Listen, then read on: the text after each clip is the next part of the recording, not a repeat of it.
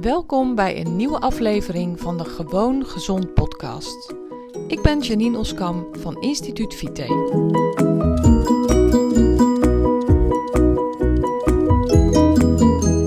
Superleuk dat je weer luistert naar een nieuwe aflevering van mijn podcast.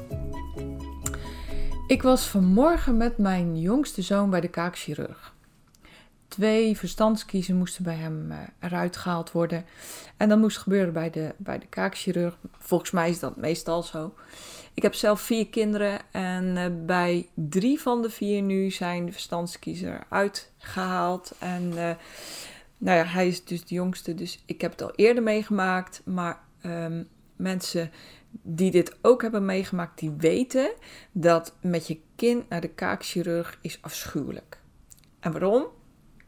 Nou, in mijn geval is het zo, en ik hoor dat veel vaker, dat je eigenlijk veel, veel liever zelf die behandeling wil ondergaan dan dat je kind dat moet ondergaan. En uh, nou, mijn zoon is bijna 18.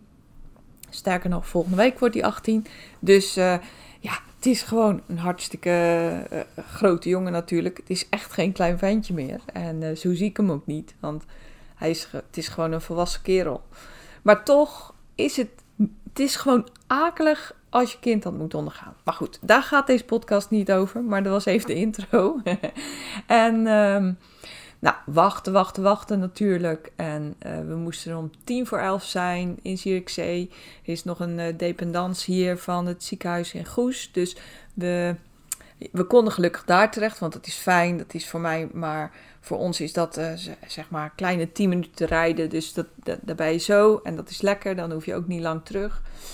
En we moesten natuurlijk wachten. Hij was pas tien over elf aan de beurt. En dan zetten ze eerst de verdoving. En dan mag je weer terug gaan zitten. En toen uiteindelijk was hij nou, een kleine twintig minuten later aan de beurt. Dus toen uh, mocht hij naar binnen. En ja, was ook eigenlijk zo gepiept. Gelukkig. En uh, nou, het is ondertussen bijna half drie. Het is kwart over twee. Dus uh, nou, gelukkig heeft hij ook nog niet veel last. Maar um, waar ik heen wil, um, we reden terug naar huis en we waren ook nog langs de apotheek, want daar moet je dan uh, wat pijnstilling ophalen en ontsmettende vloeistof om, om straks die wond goed mee te kunnen ontsmetten. Dat moet hij, vol, of moet hij morgen mee gaan beginnen, zag ik. En um, nou, toen, ik zei tegen hem, goh, en zo lekker op de bank, uh, de onder een dekentje, kruimel op je schoot, want kruimel heeft een soort kruimelradar voor als je iets mankeert. En mensen met een huisdier zullen dit vast herkennen hoor, want ik denk niet dat kruimel daar uniek in is. Uh, een hond die voelt altijd feilloos aan als het niet helemaal top met jou gaat. Volgens mij ruiken ze dan ook iets aan je. In ieder geval is het bij kruimel dan zo dat ze heerlijk bij je komt liggen.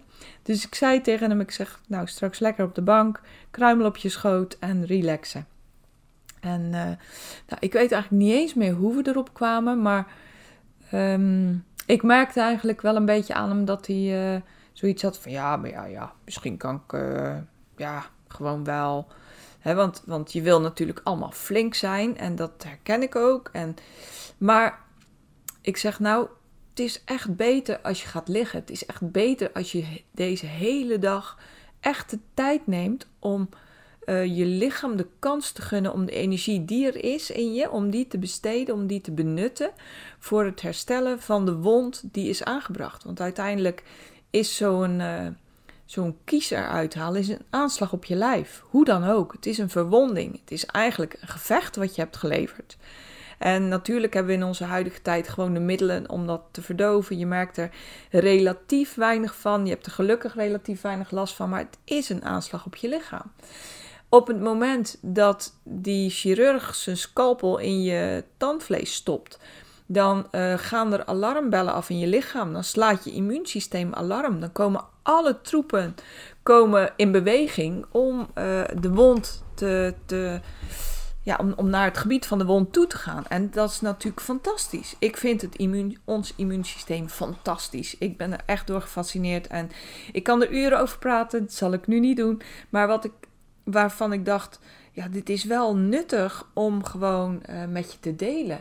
Dit is eigenlijk op een andere manier kijken naar iets um, waarvan ik weet dat de meeste mensen het misschien zelfs wel zien als flauw zijn. En ik wil eigenlijk benadrukken dat op het moment dat je je lichaam de kans geeft om alle energie die het heeft te benutten om je wond te herstellen, dat je dan eigenlijk heel verstandig bezig bent. Want daarmee uh, maak je het herstelproces zo kort mogelijk. Daarmee laat je alle troepen die er zijn, uh, laat je aanrukken om die wond uh, te dichten en om um, ontsteking. Want eerst, ja, dit, dit wordt een beetje een ingewikkeld verhaal en dus hou ik het kort. Maar op het moment dat er in je lichaam iets dergelijks uh, genezen moet worden, dan moet er eerst een ontstekingsreactie aangezet worden. En dat is dus eigenlijk levensreddend. Want op die ontsteking zijn eigenlijk stofjes, boodschapperstofjes die je lichaam afgeeft aan je immuunsysteem om het immuunsysteem duidelijk te maken dat er hulptroepen nodig zijn op een bepaalde plaats. En dat noem je Um, ja, dat noem je ontstekingsstofjes. En uh, dus die moeten eerst aangemaakt worden. Dan moeten je witte bloedlichaampjes ter plaatse komen. Dan moet uh, fagocytose plaatsvinden om de bacteriën die toch hoe dan ook binnendringen. Want dat kan niet anders. Die moeten opgegeten worden, weggeruimd worden. Op het moment dat je daar je lichaam de kans toe geeft. Door gewoon lekker op de bank te gaan liggen. Gewoon het ervan te nemen. In ieder geval vandaag nou, dan ben je weer heel veel sneller hersteld. En kan je lichaam gewoon de draad weer oppakken.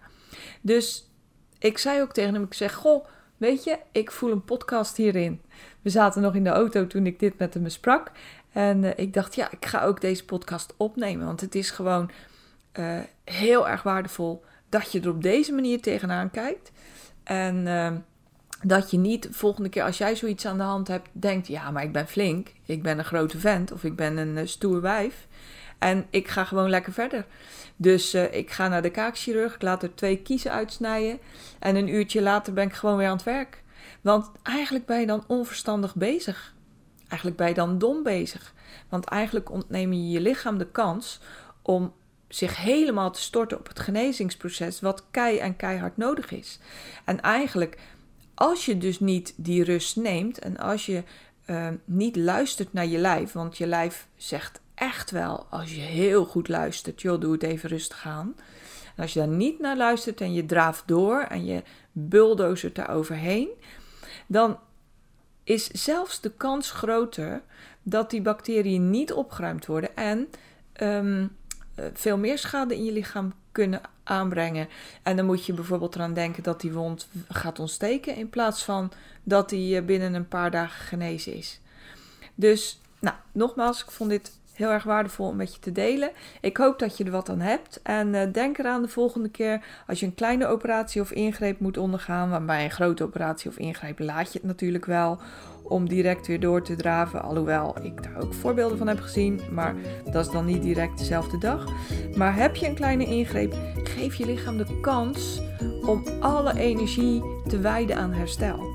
Dan ben je er gewoon weer sneller bovenop. En uh, kan je gewoon weer doorgaan met de dingen waar je, ja, die je graag doet en uh, die jouw aandacht verdienen. Nou, dit was het voor deze podcast. Heel graag tot de volgende keer. Super bedankt voor het luisteren en uh, een fijne dag verder.